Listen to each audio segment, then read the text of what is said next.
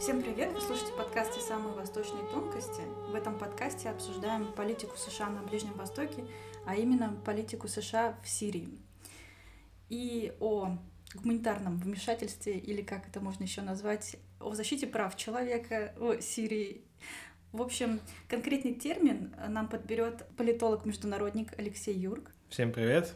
И мы начнем а, нашу тему с исторической перспективы, как солдаты США, войска США оказались в Сирии, что там вообще произошло, почему вдруг США решили продемонстрировать свое гуманитарное вмешательство там. Э, вообще это долгая история. Ну, мы все это прекрасно да. понимаем, да. Э, вообще первые военные э, американские оказались э, в Сирии, как раз когда началась вся эта история с исламским государством. То есть где-то примерно в 2014 году, осенью 2014 года, как раз когда началась операция «Непоколебимая решимость» Parent Resolve. Вообще изначально она начиналась главным образом на территории Ирака, но потом, поскольку у нас исламское государство, оно располагалось на территории двух государств, то есть на севере, северо-западе Ирака, севера, э, востоке Сирии, э, то постепенно э, операция распространилась и на территорию Сирии. Э, на территории Сирии, естественно, э, американским войскам, потому что операция была во многом все-таки. Это были авиаудары, это были какие-то ракетные пуски именно с, там, условно, с кораблей, там, с какие-то артиллерийские удары. Э, нужны были союзники на земле, потому что в Ираке это была, естественно, иракская армия, которая создавалась после 2003 года при непосредственном участии США. На территории Сирии, естественно, таких не было, потому что с Сирией там вообще очень долгая история взаимоотношений э, у США, не самая радостная, не самая радужная. Вот. И э, американцы нашли таких союзников в лице курдов, которые вообще с самого начала конфликта там заняли свою позицию, они были и не за повстанцев особо, и не за правительство, они там пытались как-то обеспечить свое собственное выживание. Конфликт, ты имеешь в виду гражданскую Да, гражданскую войну, которая началась, да, в там, зимой, весной 2011 года. Вот. Они там оказались вообще в очень сложной ситуации, потому что э, игиловцы, они в целом плохо относились э, к не только к религиозным каким-то меньшинствам, но и в целом к этническим меньшинствам, которые там э, находились тоже. То есть как бы те же курды, они тоже э, оказались в этой очень сложной ситуации. Они были, по сути, приперты к турецкой границе, mm-hmm. где их тоже не очень сильно любили, как мы знаем, как, как Турция относится к, и к своим курдам, и к курдам, которые, ну, тоже связаны с рабочей партией Курдистана, которые там э, мутят воду да. так скажем. Вот. И в этой ситуации, ну, они себя проявили очень хорошо в боях, э, в защите своей, это вот, э, своего ареала обитания. И США приняли решение их поддержать.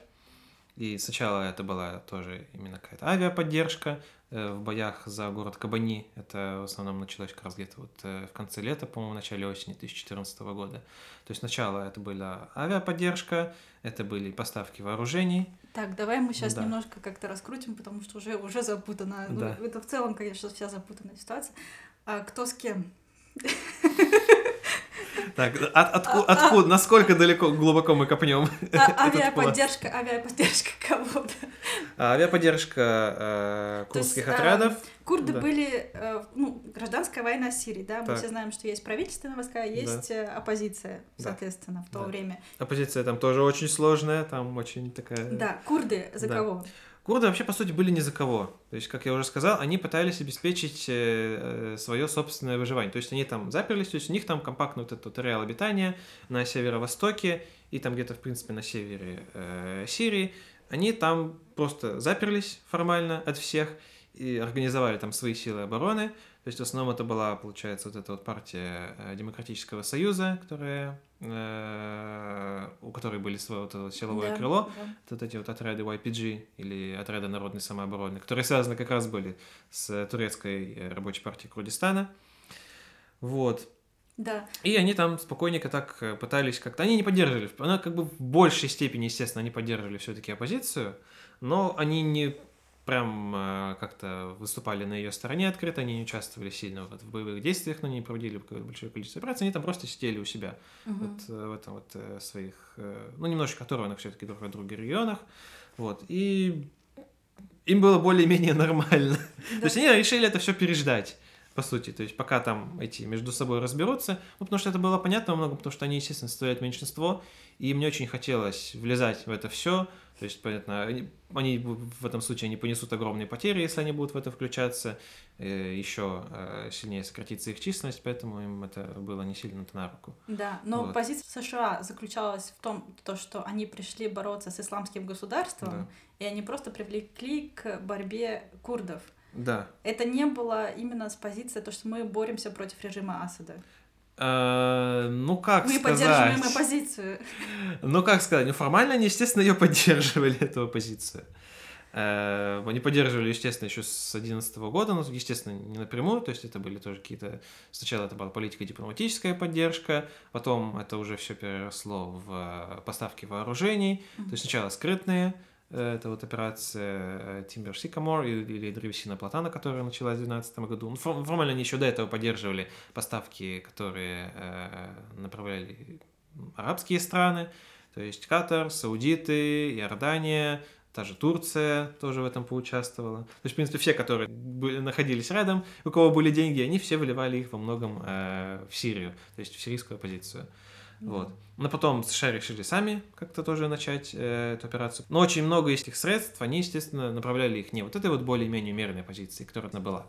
Вот. Они направляли ее э, более таким э, исламизированным группировкам. Они за счет этого росли, они за счет этого привлекали участников еще из э, других группировок, как раз из этой умеренной позиции, потому что у них там с финансами было, ну, не очень хорошо. Потому что, как бы, естественно, потому что все, кто им оказывал помощь, это те же саудиты, тот же Катар в особенности. Стартап в Сирии, я бы да, сказала. Да, Просто открой Организуй, свою группировку. Организуй свою исламистскую группировку и получи деньги от саудитов, от Катара, от, от, от Турции, в принципе, тоже, и будет тебе счастье. Вот. И они вот так бы занимались, даже не то, чтобы они занимались как-то переманиванием, люди сами к ним приходили, потому что там платили лучше. И все. А, а курды, они были такие, они были, были не то чтобы религиозные, они были более такие у них была вообще такая очень сложная там э, такая идеология, так ее назовем. То есть они же, по сути, потому что они были формально крылом РПК, то есть у них там такая анархо-социалистическое что-то не очень понятное. То есть у них там какие-то эти вот самоуправляющиеся э, общины, федерализация или даже конфедерализация.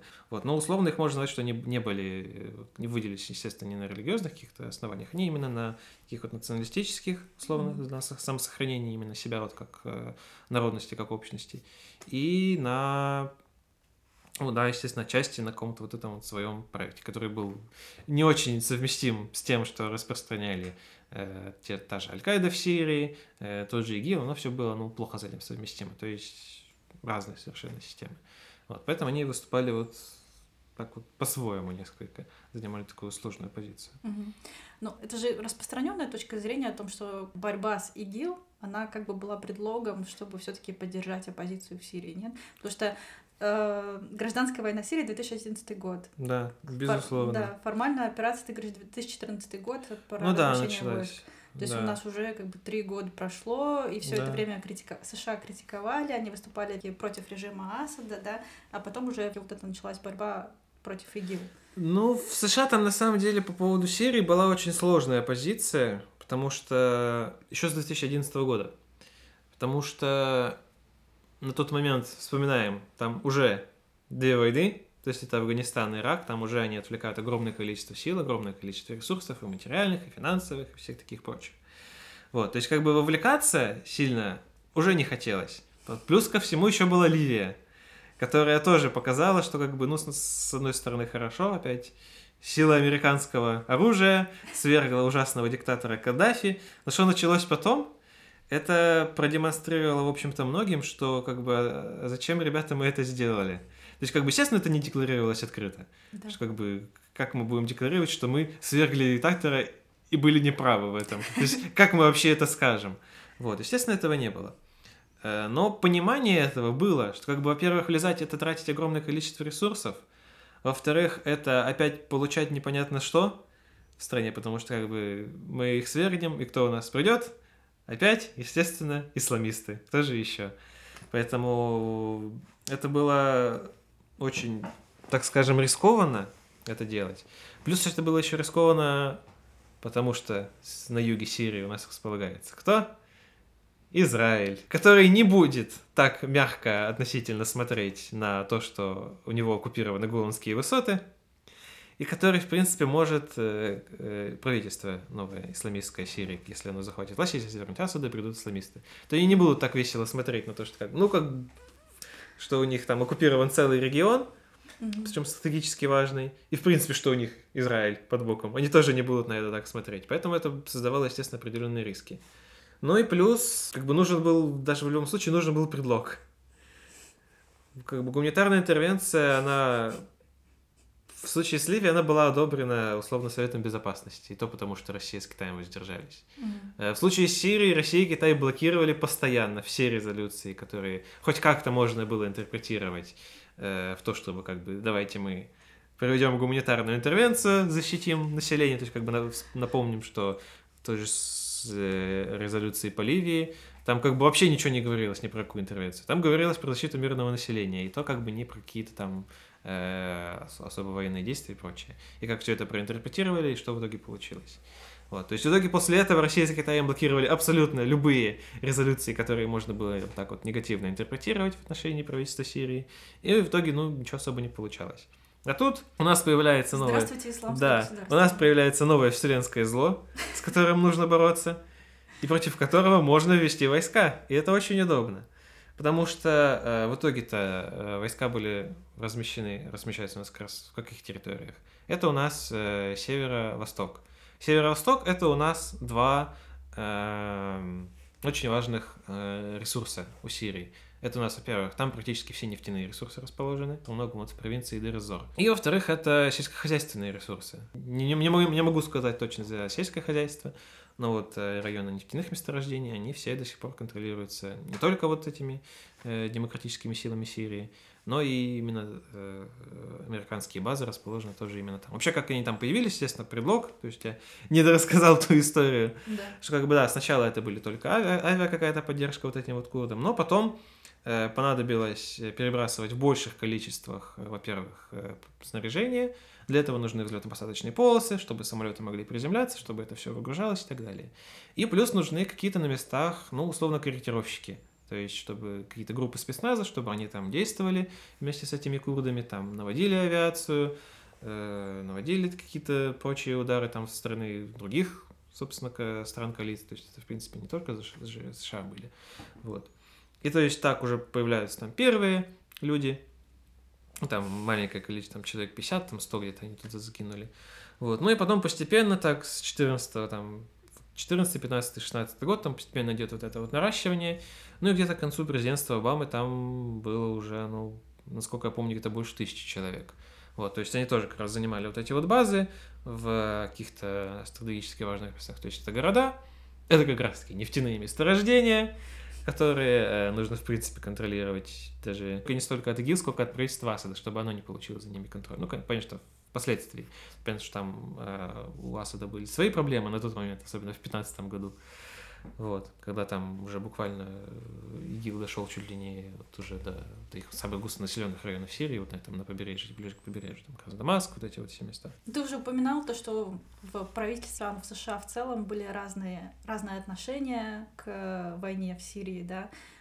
Естественно, ты мог бы рассказать, э, каково это было отношение при Обаме, при Байдене при Трампе я уже упустила. Настолько у нас сейчас Трамп подвергается астракизму, что ты его уже и забываешь. Да. Э, ну, при Обаме там была очень сложная позиция. Там вообще до сих пор ходят споры о том, насколько вообще арабская весна, насколько к ней приложили руку США и администрация Обамы, то есть, которая на тот момент э, была правящей администрацией в США. Вот. Но я считаю, что все-таки конкретно они, естественно, не приложили руку свою к этому. Прикоснулись? Не прикоснулись, да. Но вот чем вообще, э, так скажем, славится и чем хороша американская внешняя политика, тем, что она очень хорошо ориентируется в всяких кризисных ситуациях и быстро видит возможности. То есть они могли э, это не организовывать, но они увидели возможность, и они начали ее реализовывать. То есть также было вот, э, собственно, в Сирии. То есть они увидели возможность избавиться от э, режима, который у нас с 79 года э, находится в списке стран-спонсоров терроризма. против которого введены санкции и все такое прочее, находится в оси зла, да. которую там Буш да. в 2002 году сформулировал. Вот. А, и, собственно, начали э, всемирно э, содействовать, ну, насколько могли, как бы постепенно, свержению правительства Аса. То есть сначала это была какая-то политика дипломатическая поддержка. Вообще, по поначалу, в первую где-то половину 2011 года, э, они были заняты, потому что там были дела поважнее, потому что там был Египет, во-первых, это да. один из основных союзников США на Ближнем Востоке, и Ливия, естественно. Поэтому как бы где-то вот примерно до августа там особо не высказывались. Поэтому, ну, как бы говорили, что там необходимо прекратить насилие в отношении мирных протестующих. Вот. Э, но как бы дальше этого дела не шло. Только там в августе Высказывали уже... озабоченность. Да, высказывали свою глуб... глубочайшую озабоченность э, действиями силовых структур Сирийской Арабской Республики. Вот. Но вот уже в августе, сколько я помню, Обама выдал свое заявление, что ради блага сирийского народа Асад должен уйти. Вот. И после этого начали уже более активно в это вовлекаться, то есть начинаются у нас поставки вооружений, сначала это делаются на саудовские, на иорданские, на турецкие деньги, все это передается оппозиционным группировкам, там действуют уже тогда э, агенты ЦРУ, они это, не то чтобы они это координируют, но они как бы, так скажем, они смотрят за этим процессом. Да. То есть, чтобы как бы без их ведома ничего не происходило. То есть, они не контролируют, они не организовывают, но они, так скажем, такое право совещательного голоса условно имеют, если так можно это назвать. Вот. Но потом начинается эта вот накачка именно э, исламистских группировок. То есть, сначала у нас там была действительно была вот эта вот сирийская свободная армия из действительно дезертиров суннитов в основном из э, сирийской арабской армии, из правительственной. Вот. Но она была так более-менее активна, но вот как раз вот в 11-12 году. А, там же история была о том, то, что были тренировочные лагеря. Да, и, да, да, и, да, да, да, да. Мол, они не имели большого успеха, потому что люди как бы получали какое-то образование. Ну, в смысле, их учили, Ну, это более а потом... поздняя история да, уже. Это, поздняя история. это, это как раз где-то вот год 15 что уже. они убегали потом. Да, нет, там были лагеря в Иордании и в Турции, э, но они там именно как бы готовили, это как раз готовили больше именно вот их местные, то есть какие-то инструкторы, вот. Э, турецкий, иорданский, там те же все эти прочие э, ребята. Вот, но потом у нас начинается эта исламизация, деньги как-то идут не сильно туда, США это как бы, ну не то чтобы им это сильно нравилось, вот, и они начинают именно свою операцию, вот это вот э, древесина Платана где-то вот там так скажем, это спорный вопрос, когда конкретно это началось, потому что, естественно, это все официально не оглашалось. То есть об этом мы узнали вообще где-то, по-моему, году в 14 от журналистов, по-моему, от Нью-Йорк Таймс об этом написала. Вот. Но оказалось в итоге, что это было правда, действительно. Э, начинается именно американская операция, то есть тоже там какие-то формально не отбирают какие-то там группы, как-то э, их выбирают, им передают какое-то конкретное оружие, то есть Сначала это, по-моему, вообще была именно какая-то нелетальная помощь, то есть там это пайки, медикаменты, там питьевая вода, вот это вот все. Потом начинают передавать легкое стрелковое оружие, то есть там автоматы, патроны, вот это вот. То есть без тяжелого, то есть без там ПЗРК, чтобы авиации противостоять, без, по-моему, даже без каких-то противотанковых средств. Вот, ну, то есть, как бы, типа, чисто легкое стрелковое вооружение. Но это сильно тоже не помогает в любом случае, потому что э, отбор там тоже как-то происходил не очень понятно. То в любом случае исламизация все равно продолжается все равно вот эти вот э, группировки, они там потом выявляется какая-то их аффилиация или там с э, Аль-Каидой местной, или, в принципе, с какими-то другими исламистскими группами, потому что их там, в принципе, было много.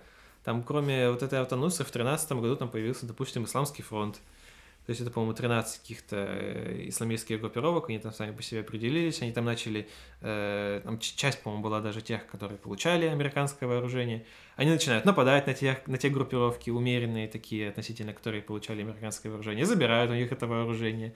К ним, в принципе, приходят люди из этих светских группировок. То есть исламисты, они были сильны тем, что они были более мотивированы. Поэтому они, естественно, были более эффективны, они, и в итоге они как-то вот задоминировали. Там сирийская вот эта свободная армия, она как-то пыталась с ними сотрудничать. Там еще большой вопрос, кто кого в итоге использовал, потому что вот свободная армия, она в итоге даже в каких-то местах сама передавала исламистное вооружение, просто потому что ну, они воевали лучше. И как бы они, они пытались формально выехать на них, но в итоге оказалось, что это исламисты выехали на них, и они да. за их счет усилились, кто, кто укрепились, да. да, и в итоге, по сути, переиграли них, потому что они там до сих пор как бы есть, ну, правда, в Идлибе, но умолчим об этом. А вот этих вот а, свободной армии против всех советских сил сейчас уже, в принципе, практически ничего не слышно. То есть они там где-то, конечно, до сих пор существуют там какие-то условно там их комитеты, советы, правительство в изгнании в больших количествах, там кто-то в Турции, кто-то там еще где-то сидит, вот, но оно там уже никак не котируется, и никто из этих никак условно. Это то, что было при Обаме. Вот это, да, да, но это еще не все, потому что там же у нас приходит ИГИЛ, как раз у нас начинается вся эта веселая история с курдами. Но сейчас как бы то, что я скажу, это во многом именно больше как то, как я это вижу. Mm-hmm. То есть это как какая-то моя теория. Возможно, как бы до этого доходил кто-то еще, я не знаю, не могу сказать. Но вот как-то я вот этого больше нигде не видел. То есть что США, э, они решили использовать э, курдов, вообще, в принципе, ИГИЛ, для того, чтобы как раз-таки для смены правительства в э, Сирии. То есть в чем была э, суть, в чем был вообще прикол? Э, что вообще изначально, как я уже говорил, э, операция против ИГИЛ, она началась в Ираке. Да. Только потом она где-то, по-моему, там через несколько недель уже распространилась на территорию Сирии, и то там э, помощь оказывалась вот как раз-таки в основном э, вот этим вот курдам. Плюс еще там началась чуть позднее э, операция именно по э, это вот, э, train and equip, то есть по обучению, оснащению каких-то именно, э, ну вот больше уже арабских каких-то подразделений, именно непосредственно для борьбы с исламским государством. Но вообще, в чем было, было самое веселье этой всей ситуации? В том, что США, у них первоначальной задачей все-таки ставилась борьба с ИГИЛ не в Сирии, а в Ираке. То есть, как я это вижу, что они ИГИЛ вытесняли в Сирию, постепенно, чтобы они туда шли дальше, на запад, к Средиземному морю, чтобы они там снесли э, в итоге Асада. А потом вся вот эта вот поддерживаемая э, штатами оппозиция, то есть это курды, это вот эти вот обучаемые заново по новой какие-то арабские формирования, чтобы они потом снесли ИГИЛ, и вуаля! И все замечательно. И в Сирии у нас хороший, условно, э, подконтрольный нам режим, который на, наших, э, на нашей поддержке у нас приходит к власти. Все замечательно. Но в итоге получилось все плохо. Что-то потому что, по Да, потому что ты вот уже заговаривала про эти вот обучения. Там были очень большие планы, что там что-то первый там э, выпуск мы там выпустим что-то 5 там, или даже 10 тысяч подготовленных оппозиционеров, которые там будут бороться с исламским государством. Потом там каждый год мы будем выпускать там что-то еще по 10 тысяч, и в итоге там у нас все будет хорошо. В итоге они выпустили что-то в 2015 году 54 человека, они их закинули в Сирию, и им там, скажем так, надавали по соплям, забрали у них оружие, и там частично они всем сами вступили, по-моему, в тот же ИГИЛ. То есть они там подготовили очень малое количество человек, которые в итоге ничего не сделали. То есть весь этот план, он развалился. То есть у них остались только курды, э, которые, ну, они, да, они, естественно, они мотивированные, у них там тоже борьбой за свое собственное выживание, да, потому что их там... Они уже потому что их там, да, сама жизнь натренирована. Да, их там в 2014 году у них там было действительно все очень плохо, и там буквально приперли к турецкой границе, то есть им там уже некуда было бежать, по сути. Но их мало. И поэтому пришлось как это, как-то это все корректировать, как-то это все корректировать в сторону такой не то чтобы разрешение конфликта, а скорее затягивание. То есть вот э, с момента вот э, как раз провала вот этой вот операции по обучению и оснащению, плюс потом с, с начала российской операции в 2015 году, когда там правительство, правительственные войска начали э, постепенно, планомерно освобождать территорию Сирии. То есть где-то уже года так с 16 с 17 то есть как раз на рубеже Обамы и Трампа, э, начинают постепенно брать курс на затягивание конфликта. То есть, как бы они понимают, что они не могут э, разрешить его на своих условиях. Они не хотят дать его разрешить на условиях Асада и его союзников. То есть в итоге это получается такая собака на сене, где страна у нас делится э, на несколько частей, то есть на вот это вот подконтрольную американцам, на подконтрольную правительству и подконтрольную, условно, вот эта вот оппозиция, которая у нас постепенно подпадает под э, турецкое влияние, но которую США тоже, в принципе, плюс-минус поддерживают. Вот. Ну, там тоже, конечно, сложная ситуация, естественно, с Турцией, опять-таки, из-за этих курдов, которые у нас формально являются частью РПК, которую Турция очень не любит по понятным причинам, потому что они там мутят воду в этих э, в юго-восточных э, территориях, как раз-таки курдских. Вот. И берется курс этот на затягивание конфликта.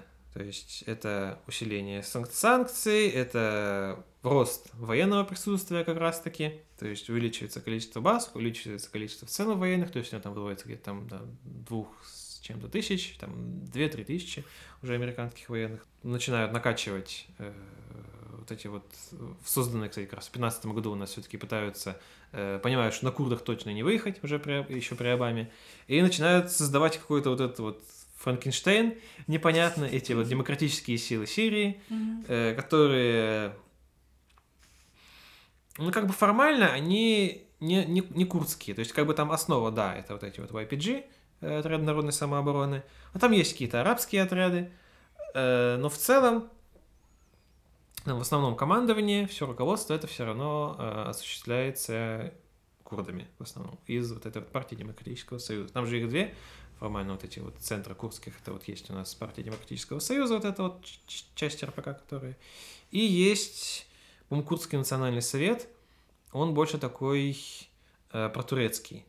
То есть это как бы какие-то как бы Турция не то, чтобы она не любит курдов, она не любит РПК и все, что с ней связано. То есть, как бы с курдами она, в принципе, более-менее готова как-то сотрудничать, но с теми, естественно, которые ей лояльны. Ну, понятно. Вот. Да. Это вот администрация, вот демократические силы, SDF, э, Syrian Democratic Forces, вот, вот это вот э, альянс э, пытаются как-то вот привлечь одновременно и арабов, и замерить, потому что у нас курды, они вот, э, когда тоже уже начинается вот это вот эм, борьба э, с ИГИЛ, когда их ареал, э, зоны их контроля начинает сужаться, э, курды у нас выходят очень далеко за э, свой вот это вот ареал обитания, за этот вот узкий свой участок вдоль э, турецкой границы, и начинают занимать арабские территории, где у нас курдов никогда не было, где жили арабы. Арабы это, естественно, восприняли не очень хорошо, вот, поэтому США пытаются как-то создать вот это вот э, курдо-арабское единство, ну, получается, не очень, как мы видели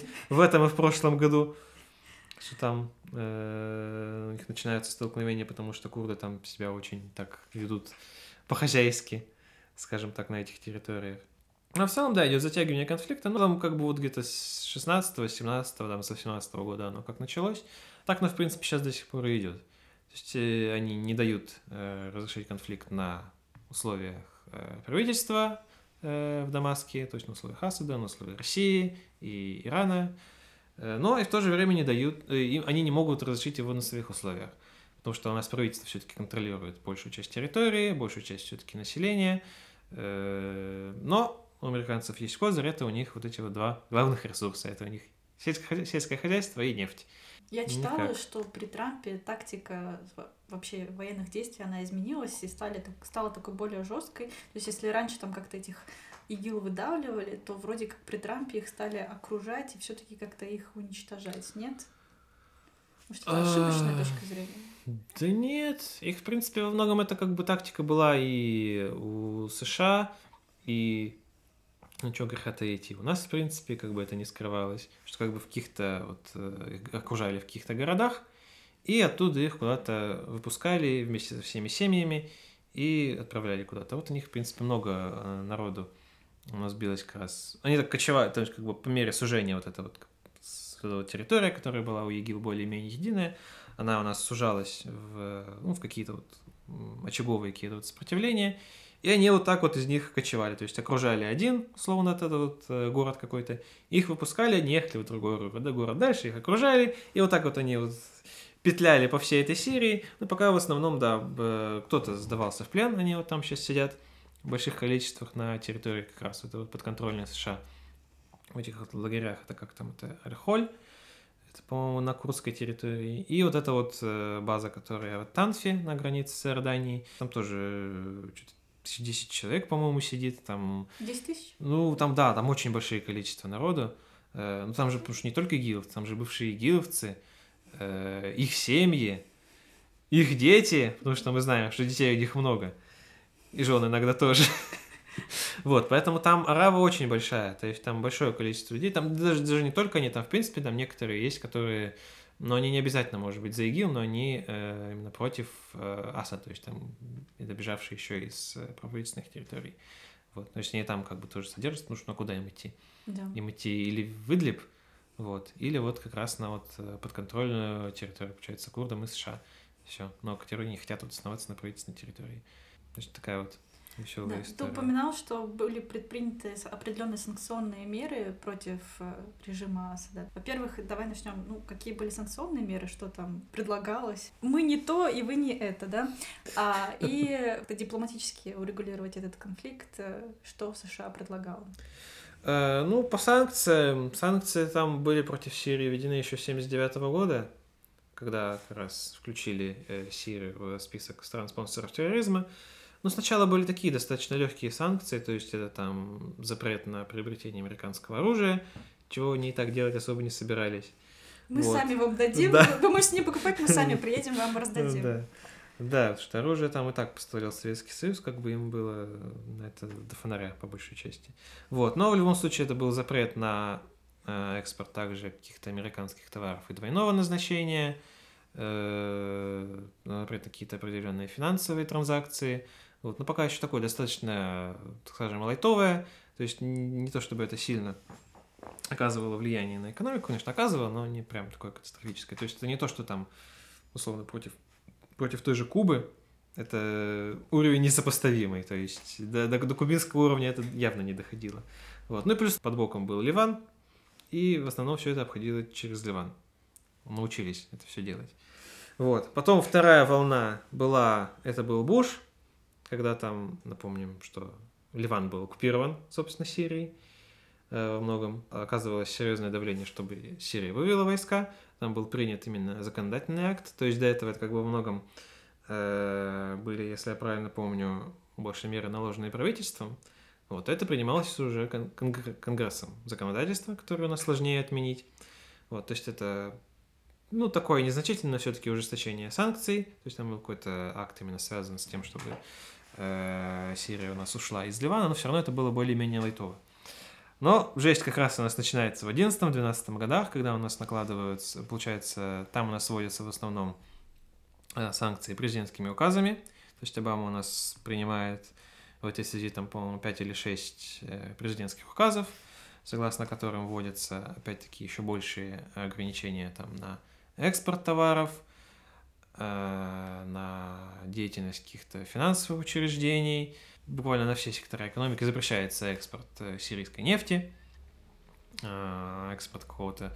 Там интересно, что там отдельно был принят указ по Сирии и Ирану, то есть что они там используют цифровые технологии, там условно, чтобы там следить за гражданами, за всем этим прочим, то есть запрещается отдельно, потом понадобилось принимать указ, чтобы запрещать поставки вот телекоммуникационного, телекоммуникационного оборудования, плюс чтобы они там и это используют для, естественно, для распространения пропаганды, естественно, своей, то есть э, против этого еще принимаются меры.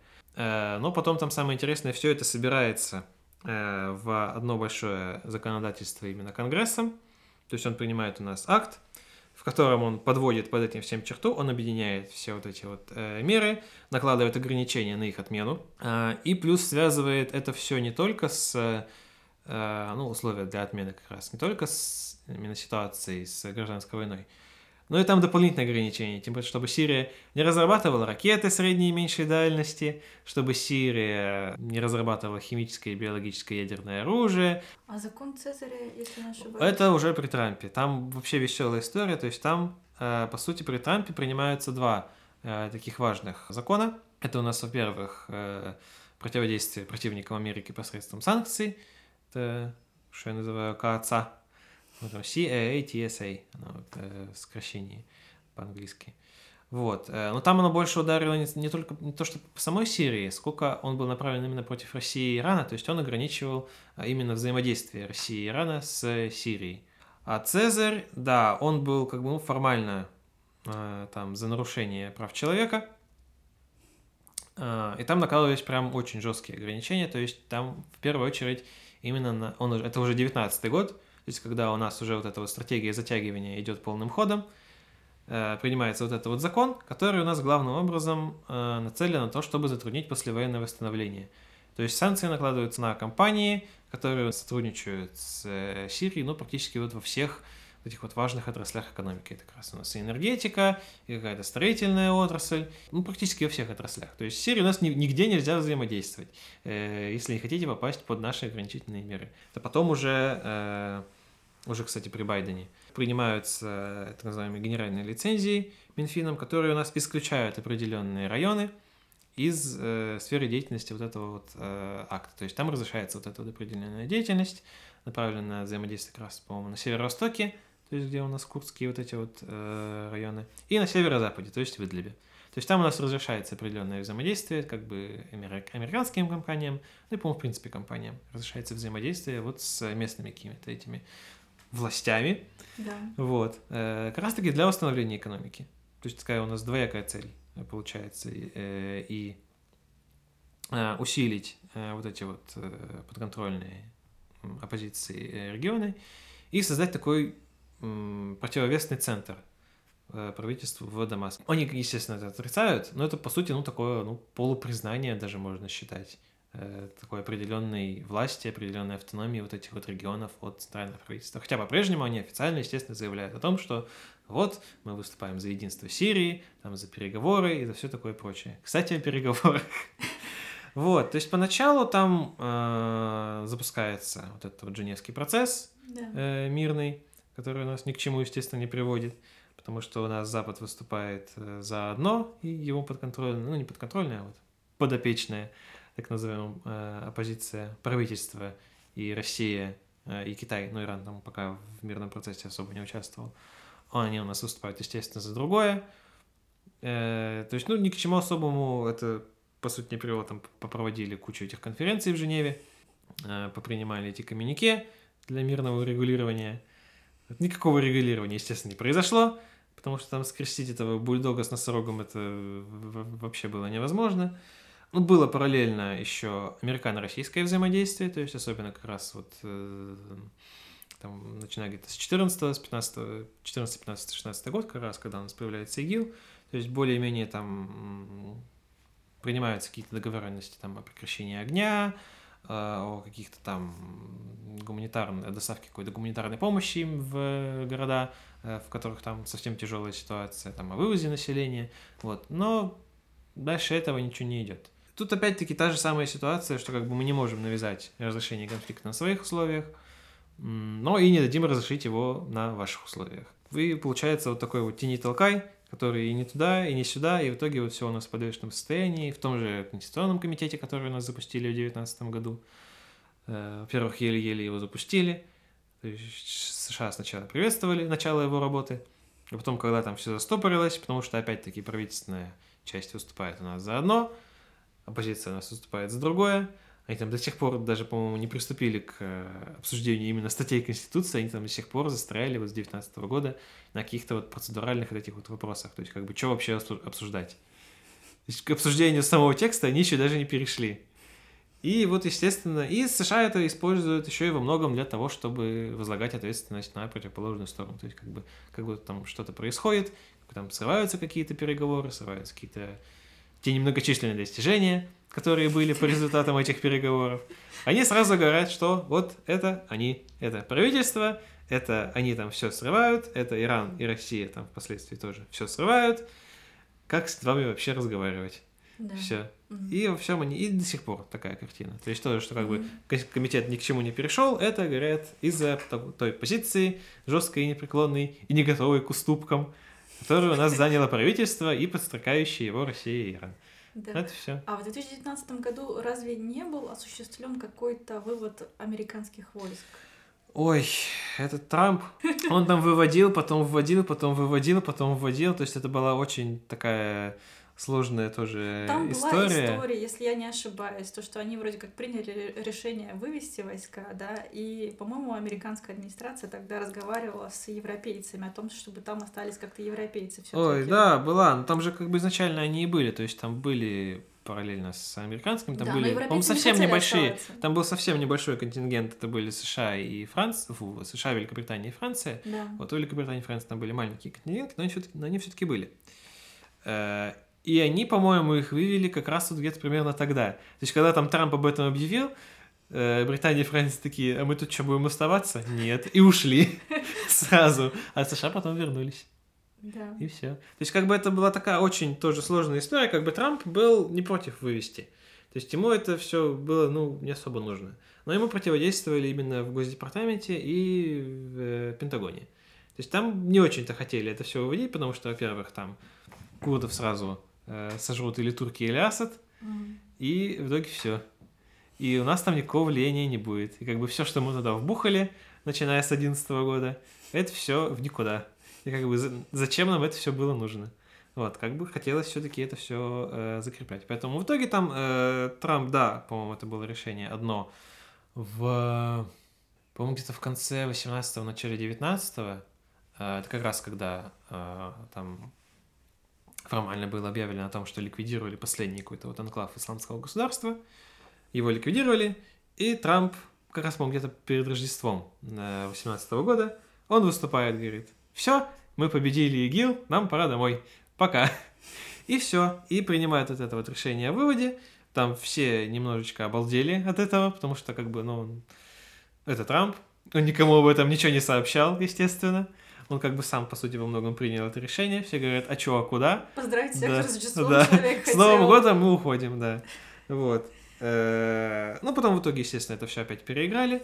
Вот. Но потом еще более веселая эта история с Эрдоганом, когда там же Турция начинает эти вот свои операции на севере против, как раз таки против, э, сначала против ИГИЛ э, и курдов, это еще где-то в последние месяцы президентства Обамы, там где-то осенью 16 года, где-то там до весны 17 это продолжалось. Вот, формально она была против ИГИЛ, но они и курдов тоже там немножечко так Да, да. подоттеснили э, на юг. Вот. А потом начинаются операции именно уже вот против СДФ, потому что они у нас связаны с э, РПК, с Рабочей партией Курдистана. Они террористы, такие же, как ИГИЛ, по оценке Эрдогана, и поэтому мы с ними тоже боремся. И начинают вот эти вот свои операции, и у Трампа, да, такая очень сложная ситуация, то есть как бы, ну не будут же они с Турцией воевать из-за курдов. Ну, ребята, вы что, вы издеваетесь, что ли? Вот делать нам больше нечего. Там в итоге появляется как раз вот эта вот его знаменитая фраза, что курды нам не помогали выс- высаживаться в Нормандии, поэтому они нам не нужны. Ну, я, конечно, утрирую, но там примерно такое, что это знаменитый аргумент, что курды нам не помогали в Нормандии, поэтому какие они нам союзники. Вот. И там опять-таки вот эта вот история про то, что э, он принимает это решение о полном выводе войск опять после разговора с Эрдоганом, что там Эрдоган его там что-то убеждает, там говорит, да, пожалуйста, забирайте. И все, и принимает решение о выводе после этого. Вот. Э, Но там была такая тоже очень интересная ситуация, если посмотреть на цифры. Как бы, естественно, неофициальные, то есть официальные мы, э, естественно, особо не знаем. Еще один вопрос, кстати, очень связанный с сирийским конфликтом, я тут немножечко отступлю. Его очень сложно изучать, потом, э, именно американскую политику, потому что мы ничего не знаем, по сути. Ну да. Что у нас да, есть что? У нас есть какие-то клочки э, в официальных документах, каких-то там стратегиях безопасности, но и то это в основном во многом связанное там с какими-то общими вопросами, там типа тех же стран изгоев или там борьбы с исламским государством. У нас есть куча, естественно, официальных заявлений, из которых мы там можем подчеркнуть или официальную позицию, или там где-то вот крупицами что-то там проскакивает, э, какие-то вот интересные вот эти вот подробности, которые нам что-то говорят именно не о декларируемом, а о реальном.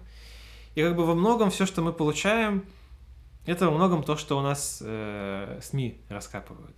То есть как бы в этой ситуации СМИ это как бы это очень сложный э, с точки зрения верификации источник, естественно, э, но дает нам очень большую информацию э, о том, как бы что там действительно происходит, как бы тот же э, Timber Sycamore, вот эта вот ЦРУшная операция по вооружению. Об этом мы узнали из New York Times, по-моему, и потом э, формально это было подтверждено, когда у нас Трамп, по-моему, официально заявил где-то, по-моему, в 2017 году э, о том, что он прекращает эту операцию. То есть, по сути, это было подтверждено.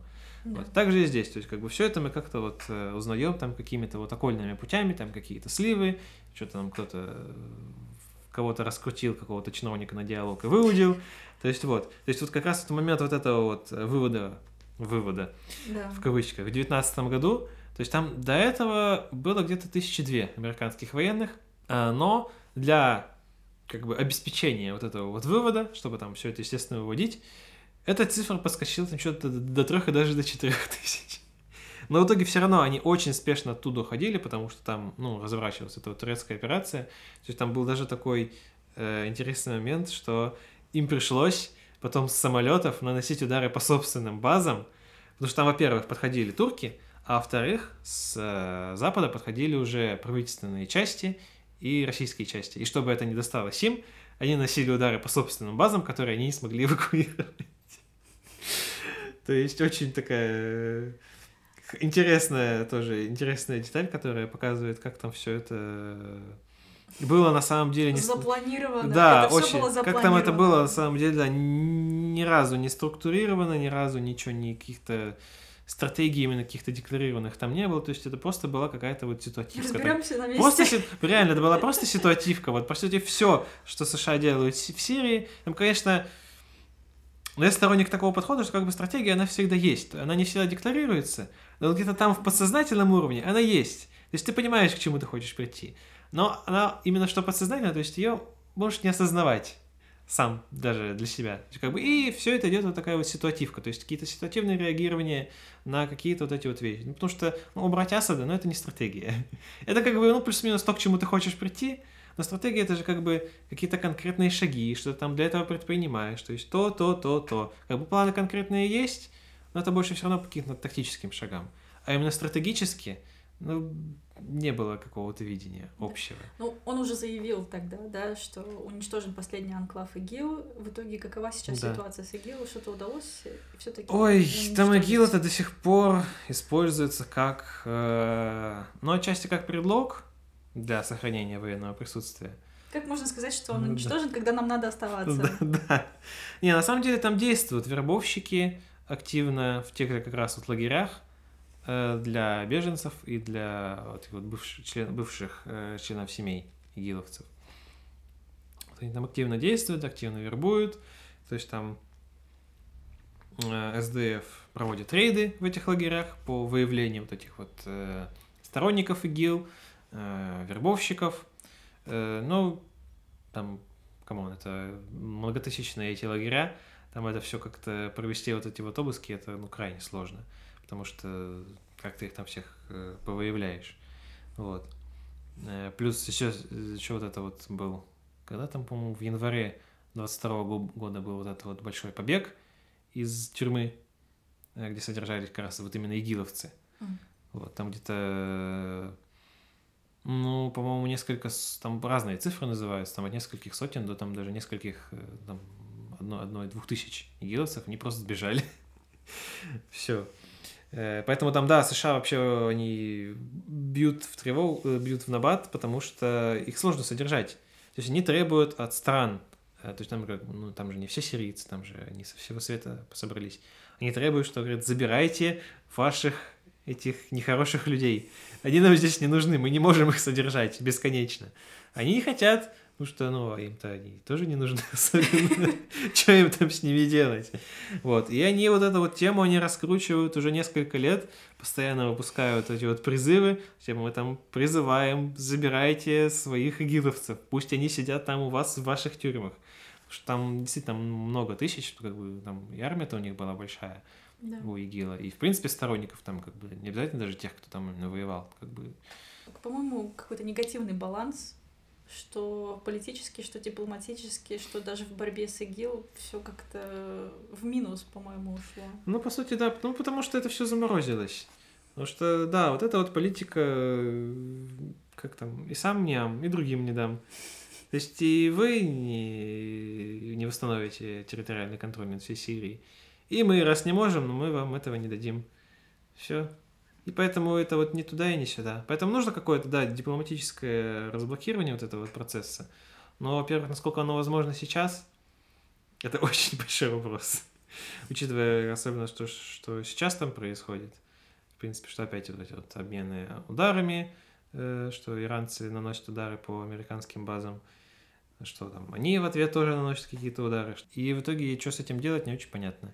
Сейчас буквально недавно шла нов... прошла новость, видел, что США пытаются как-то э, связать э, вот эти вот все существующие, ну, неподконтрольные правительства группировки вот во что-то вот опять единое. чтобы они как-то и с Турцией тоже договорились, то есть как бы, чтобы формально связать вот это вот зоны подконтрольные этим демократическим силам с зонами подконтрольными, во-первых, Турции, которые, что они там заняли во время своих операций вот как раз вдоль границы, ну и отчасти, может быть, как-то с Идлибом их подвязать. Вот, потому что как бы там есть сведения, тоже все там просачивается, что вот они пытаются как-то вот э, их тоже все связать, замерить вот в это вот в одно что-то единое оппозиционное. Ну, пока не особо у них это получается. Вот, потому что, ну, это сложно. Хотя, ну, с другой стороны, есть все-таки какие-то подвижки. То есть там и вот эта вот Нусра, она пытается как-то, э, можно это назвать, талибанизацией.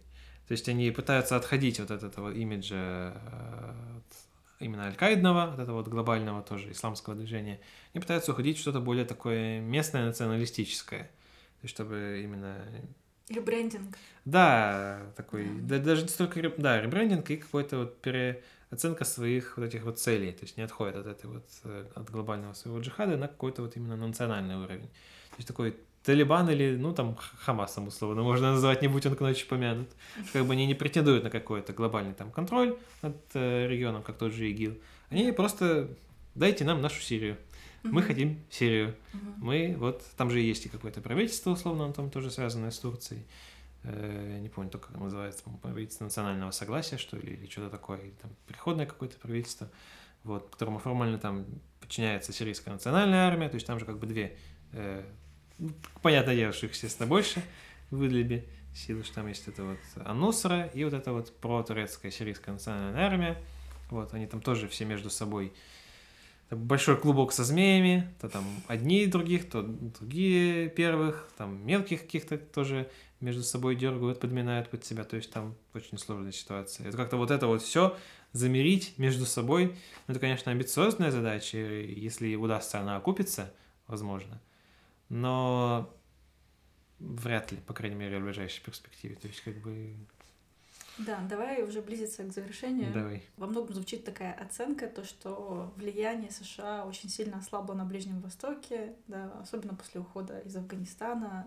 Насколько это действительно так, насколько по твоим оценкам действительно как бы США уже прям не уровень на Ближнем Востоке? А, ну, здесь такая одна очень показательная вещь, я уже сейчас это недавно косвенно затрагивал, это удары по американским базам. То есть как бы представить себе что-то такое лет 15, да даже 10 назад, но это сложно, что есть американская база, и по ней на постоянной основе прилетает. Да. Там э, военнослужащие раненые, э, кто-то там, э, ну, о смертях там, по-моему, они особенно не заявляют. Там, только, помню, один случай, там какой-то ну, не военнослужащий, а какой-то частник там что-то умер то ли от разрыва сердца, то ли я не помню, что еще от чего. Ну, какая-то такая вот э, да, формально не боевая, э, не боевая причина смерти, но тем не менее. Как бы представить себе, что вот это вот было бы там лет 10-15 назад, ну, сложно. А сейчас нормально. То есть это такое, мне кажется, очень говорящая, говорящая очень статистика. Но в целом, ну, влияние, оно, безусловно, падает, но оно еще долгое время будет оставаться достаточно сильным.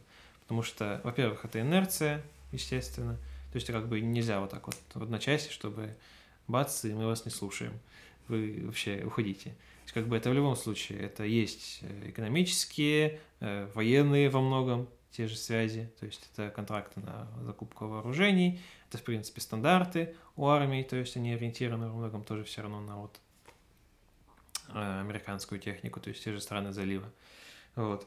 Они, конечно, пытаются как-то вот это все диверсифицировать, то есть там обращаться там и к другим западным странам тем же, и к другим незападным странам, но все равно США, они в любом случае, они остаются очень э, важным игроком, конечно, не основным никак это было там в 90-е годы, то есть без них, да, по-прежнему нельзя совершенно что-то там сделать, в любом случае надо согласовывать какие-то шаги, то есть даже вот тоже урегулирование, которое вот было между саудитами и Ираном, есть как бы формально оно при посредничестве Китая, но в любом случае я вот, по-моему, это и просачивалось, и я более чем уверен, что на саудиты не могли перед этим посовещаться с США, то есть как бы, ну, не могут они вот так вот просто действовать совершенно без оглядки на Штаты. То есть в любом случае идет какой-то вот э, обмен мнениями, обмен позициями, э, какой-то вот утраска каких-то моментов, что может быть где-то там США э, все-таки удается смягчить какие-то вот замышлявшиеся как более радикальными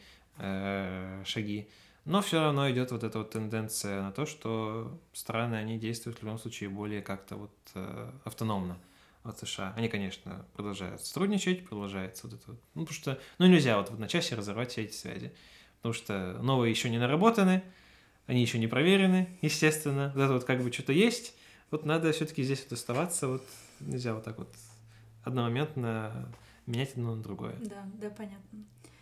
Спасибо всем за внимание, Лёш, спасибо тебе за столь подробные комментарии. Я напоминаю, с нами был политолог-международник Алексей Юр. Всем пока.